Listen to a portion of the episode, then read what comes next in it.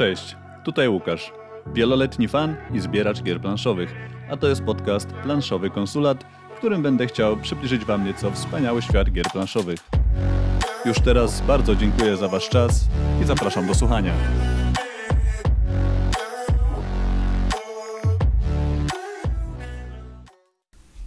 Halo, halo, dzień dobry. Łukasz z Planszowego Konsulatu, zapraszam na kolejny odcinek. Dzisiaj porozmawiamy o grze Great Western Trail Nowa Zelandia. Całkiem niedawno opowiadałem Wam o grze Great Western Trail Argentyna, która miała pewne swoje różnice co do swojej poprzedniczki, czyli Great Western Trail druga edycja, czy, czy też pierwsza.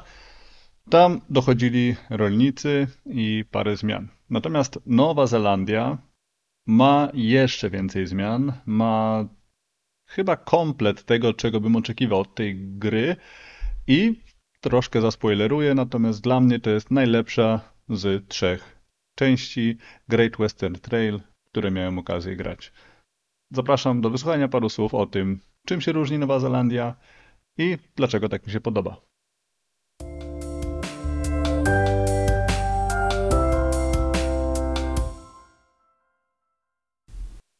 Tak jak mówiłem o samej grze Great Western Trail, poprzedniej części, czy opowiadałem ja o poprzednich innych częściach. Pełno jest materiału w internecie, więc za bardzo nie będę się e, rozgadywał na temat samej mechaniki Great Western Trail. W skrócie chodzi o to, że jesteśmy w poprzednich częściach poganiaczami bydła, kowbojami, a w tej części jesteśmy poganiaczami owiec. Na to wychodzi. Też kowbojami, bo kapelusiki dalej mamy, tylko troszeczkę w innych okolicznościach przyrody, nazwijmy to. Więc y, to jest, to jest główna różnica. Zamieniamy krowy na owce, co daje nam dodatkową mechanikę strzyżenia tych owiec. Natomiast główna, główna mechanika, czyli y, poruszanie się naszym, nazwijmy to, owczym rancherem po budynkach, które też możemy później stawiać na planszy, Dostarczanie tych owiec na koniec e, naszej trasy jest e, głównym, e, głównym sposobem gry, czy tam zdobywania pieniędzy i poruszania się i, i po prostu czerpania przyjemności z gry. Dalej opiera się to wszystko na kartach. Te główne mechaniki są takie same jak w poprzednich grach Great Western Trail. Mamy swoją talię, budujemy ją, kupujemy nowe owce, sprzedajemy je na koniec swojego ruchu i to się w zasadzie tutaj nie zmienia. Ale zmienia się sporo, sporo innych rzeczy.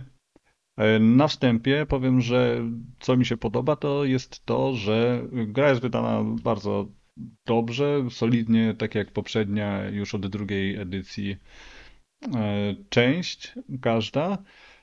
E, I mamy też od razu w podstawce. Mamy dodatkowo tor, nazwijmy to dodatkowy tor na ruch statkami. To jest odpowiednik dodatku Koleje na Północ e, z pierwszej, e, czy już też chyba drugiej edycji. Więc od razu mamy grę z jakby dodatkiem, który był wprowadzony w poprzednich częściach, co mi się bardzo podoba. E, jest to od razu integralna część gry na osobnej planszy, którą dostajemy razem z podstawową planszą. Jakie są główne różnice pomiędzy poprzednimi częściami a tymi częściami, to, tymi częściami, tą częścią, o której dzisiaj mówię, czyli Nowa Zelandia? Pierwsza rzecz, mamy zmiany na rynku pracy. W tej, w tej części mamy dwa rodzaje żetonów, A i B, gdzie A to są robotnicy i zagrożenia, a B to są żetony specjalne. I zmiana też polega na tym, że jak wcześniej koniec gry określany był za pomocą pracowników, czyli dokładaliśmy pracowników i wtedy przesuwał się żeton, e, żeton końca gry, który jak spadł z planszy, to powodował, że gra e, będzie się kończyła. Tak tutaj te żetony specjalne, to są żetony B, nazwijmy je to, odliczają ten koniec gry.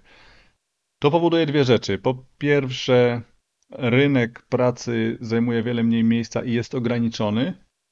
Po drugie, te żetony zawsze będą wykładane przez, e, przy dostawie przez każdego gracza. Tak więc jest moim zdaniem nieco bardziej policzalny czy przewidywalny koniec gry.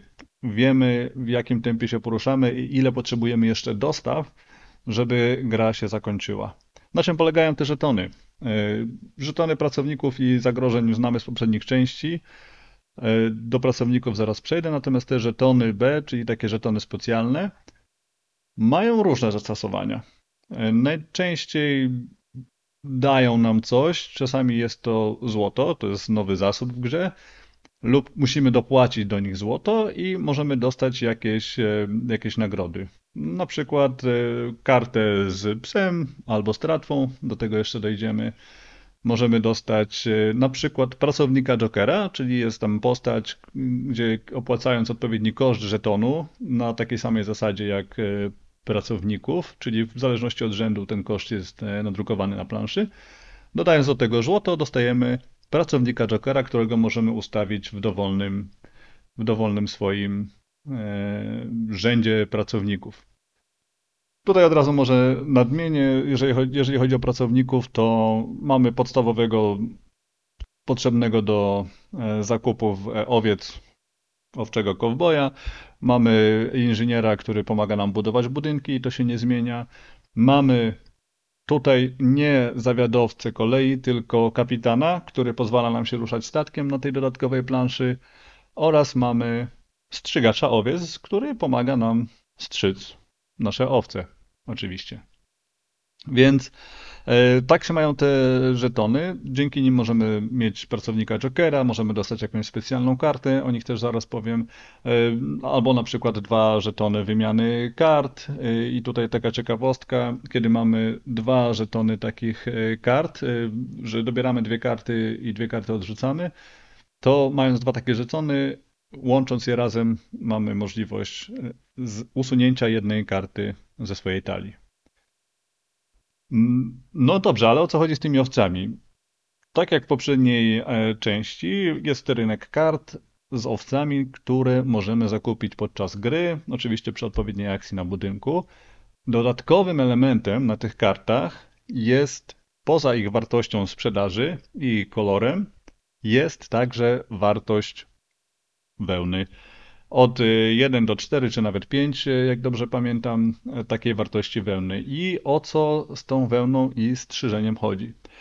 Otóż, kiedy mamy budynek, w którym jest opcja strzyżenia owiec, możemy w trakcie gry, czyli nie podczas samej dostawy, ale już na planszy, co mi się bardzo podoba, że to nie jest koniecznie ten finałowy krok na naszej drodze w danym okrążeniu, tylko gdzieś pomiędzy możemy wejść na budynek, który da nam opcję sprzedaży sprzedaży jednej karty lub większej ilości kart w zależności od tego, ilu mamy strzygaczy owiec. Zasady są podobne, czyli strzyżemy tyle owiec, ile mamy pracowników, e, czyli strzygacze owiec.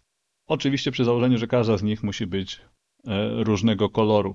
Więc od 1 do 5 patrzymy, ile mamy pracowników, sprawdzamy, jaką wartość mamy na kartach i dzięki temu strzyżemy owce, dostając pieniądze, tak jak dostawaliśmy przy sprzedaży, czy dostajemy dalej przy sprzedaży.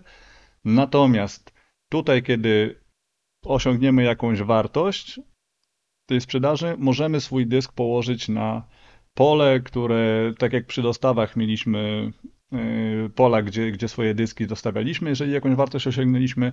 Tutaj takie pola są y, odróżnione od tych z dostaw zaokrąglonym, y, zaokrągloną podstawą i tam możemy swój dysk położyć, jeżeli oczywiście spełniamy warunki.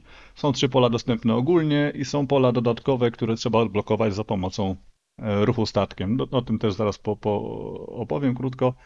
Natomiast to jest e, już taka pierwsza różnica, że pieniądze możemy w inny sposób zdobyć też e, w podobny sposób jak przy dostawie, natomiast nieco inny też zdobyć już podczas gry, co też bardzo fajnie zmienia mm, dynamikę gry i mamy dodatkową warstwę, czy dodatkowy kierunek, na którym możemy się skupić podczas, podczas grania.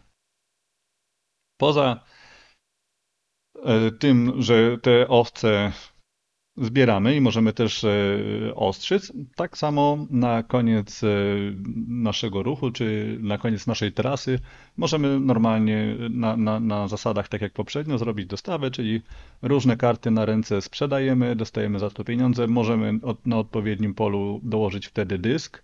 Tutaj nie ma już wymogu dojechania ciuchcią do odpowiedniego miejsca. Natomiast to się zmienia. Te karty, które mamy duplikujące się, zostają nam na ręce. Więc ta logika czy, czy sposób zarządzania kartami też myślę, że wchodzi na troszkę wyższy poziom. Ta świadomość, że to, co mamy na ręce, nam zostanie, też jest w jakiś sposób pomocna, czy pozwala nam zaplanować następne ruchy. I uważam, że to jest całkiem ciekawe, troszkę, troszkę zmniejszające losowość um, wydarzenie. Co mamy jeszcze? Dodatkowe rynki kart specjalnych i kart pomocniczych. E, może zacznę od tego, że na planszetce mamy nowy zasób, to jest złoto. Zaczynamy z jednym złotem, ono jest potrzebne na przykład do zakupu e, tych żetonów B, czyli żetonów specjalnych, e, niepracowniczych. I jeżeli uzbieramy odpowiednią ilość, zaczyna się to od 3 grudek złota do, do 5, możemy kupić jedną z dodatkowych y, pomocniczych kart. Te karty to są y, cztery karty losowane z 10 potencjalnych i tworzy nam to taki dodatkowy rynek kart, który tylko w ten sposób możemy zdobyć, czyli płacąc albo złoto, albo jeszcze y, inny sposób. Także możemy to zdobyć, to jest poruszając się statkiem i tam też są pola, na których zostawiając domek będziemy mogli zakupić te karty, ale do tego, do tego jeszcze przejdę.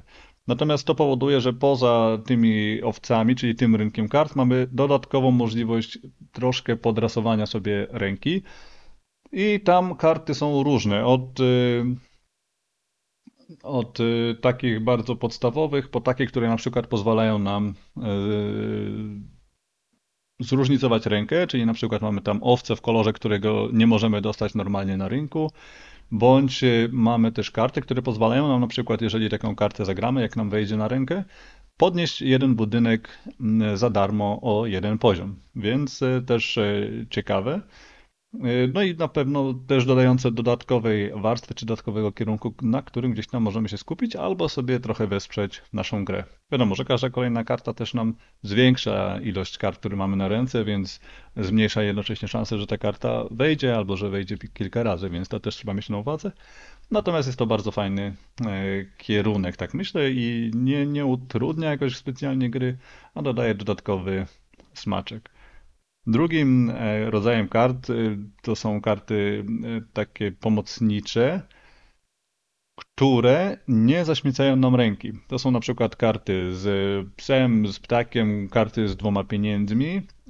O co w tym chodzi, to, to jeszcze, jeszcze opowiem. Natomiast one pozwalają się ruszyć nam na torze pioniera, to jest Pathfinder, tor, albo na innym e, torze, którego potrzebujemy, albo pozwalają nam na przykład dobrać dwa pieniądze. Ale co jest istotne w tych kartach pomocniczych, że kiedy je wylosujemy i e, mamy je na ręce, to zagrywając je, tam jest od razu symbol dobrania nowej karty, więc one dają nam swój bonus, natomiast nie zaśmiecają nam ręki, więc to jest bardzo, bardzo fajna sprawa, że możemy sobie wzmacniać talię, talię niekoniecznie, niekoniecznie ją sobie zaśmiecając jakoś e, przesadnie.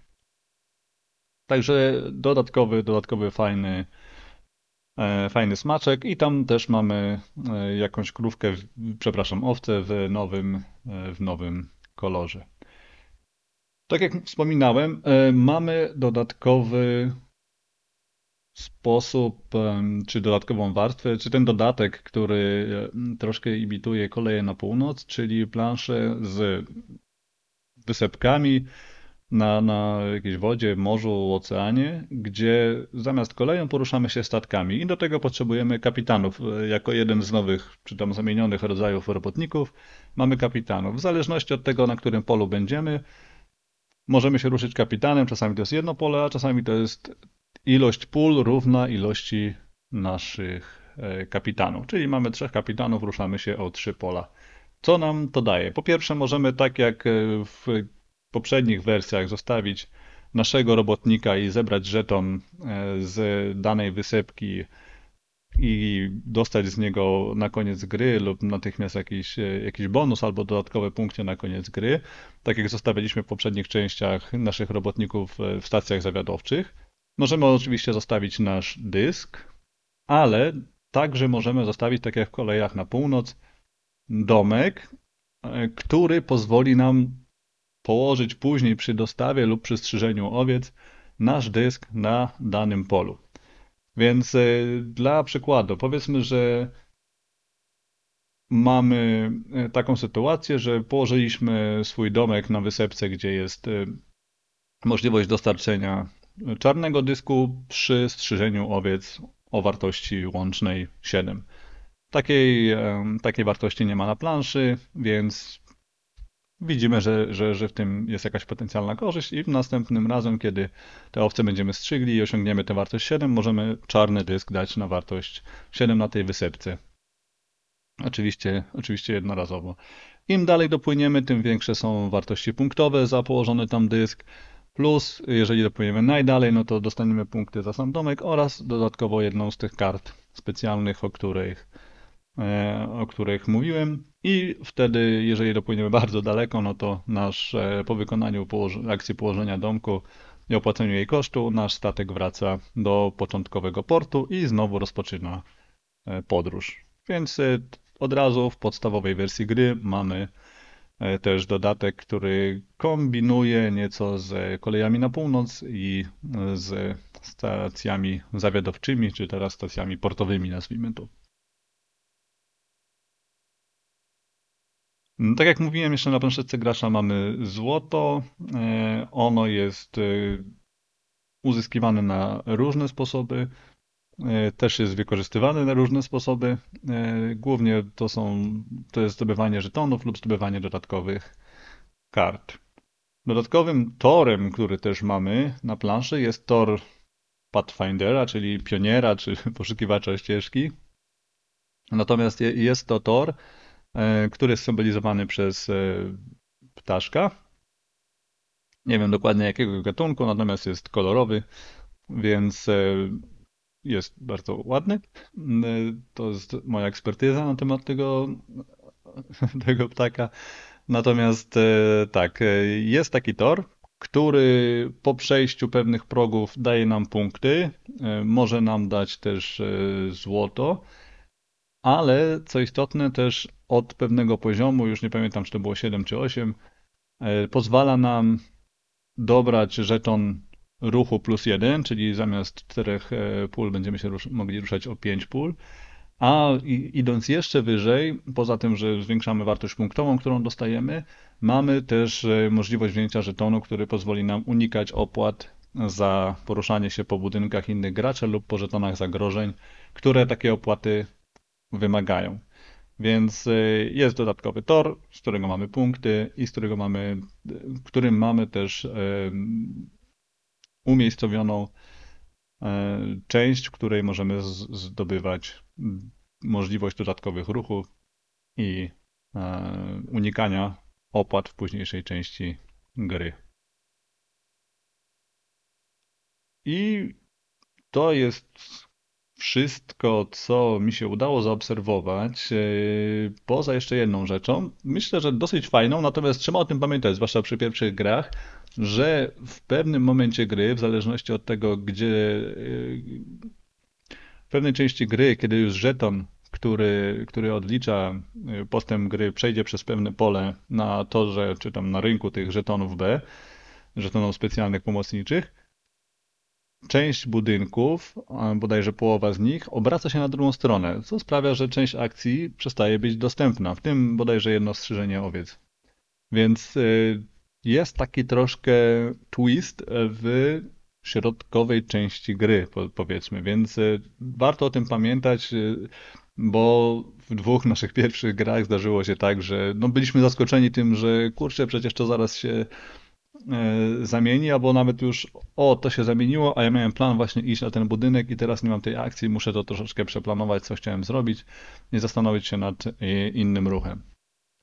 Więc to jest coś, co na pewno będzie ciekawe e, i myślę, że, że, że fajnie też odświeża rozgrywkę. Jest ona troszeczkę bardziej, może przez to dynamiczna i e, ciekawsza. I teraz to już naprawdę wszystko, co, co chciałem powiedzieć, jeżeli chodzi o zmiany w stosunku do poprzedniej części. Mm, I teraz e, krótkie podsumowanie, co ja, co ja uważam o tej grze. No, troszeczkę to zaspoilerowałem, albo nawet bardzo to zaspoilerowałem, natomiast zapraszam na parę słów o tym, jak ja to widzę, dlaczego, dlaczego mi się ta gra podoba najlepiej z tych dotychczasowych Great Western Trail części.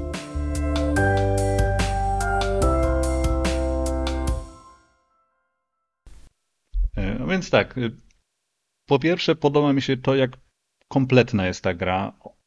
To, że ma sobie dodatek, to, że te żetony dodatkowe dają nam dodatkowe możliwości uzbrajania siebie, swojej planszetki, kupowania dodatkowych kart, czyli ta talia nie jest tylko talią związaną z celami albo z krowami czy, czy owcami. Mamy dodatkowe możliwości związane z samym, samą budową talii. To jest, to jest bardzo, bardzo fajna rzecz. Mm, tu bym nic nie dodał, niczego bym nie odjął tak naprawdę. Co prawda nie grałem, nie wiem, 15-20 razy, może wtedy by mi się to zmieniło, natomiast przechodząc przez wszystkie kolejne części, podobała mi się Argentyna.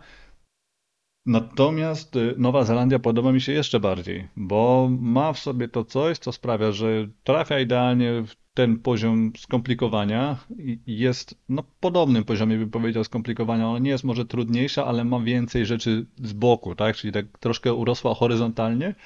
Natomiast w swoim rdzeniu nie jest wcale jakoś e, przesadnie trudna. Myślę nawet, że robotnicy i to zboże było może odrobinę trudniejsze, jeżeli chodzi o komplet zasad. Natomiast tu, tu jest, no ta gra od początku do końca mi się podoba. Mam wrażenie, że jest nieco krótsza kołderka. E, to nie znaczy, że krócej się gra. Czasami tak, ale to, to też e, nie, nie zawsze jest e, prawda. Mieliśmy partię od godziny 45 do 2,5. Natomiast gdzieś jakby mam wrażenie, że przez tę zmianę odliczania końca gry, raz ona jest bardziej przewidywalna, i tym samym rośnie może wartość e, tego, ile tych dostaw będziemy w stanie wykonać w trakcie tej gry. E, a co na, na ostatecznie pieniądze, no i punkty też na, na, na koniec gry. Bo oczywiście na końcu też robimy sałatkę punktową z tego, co nam się udało gdzieś tam pozbierać.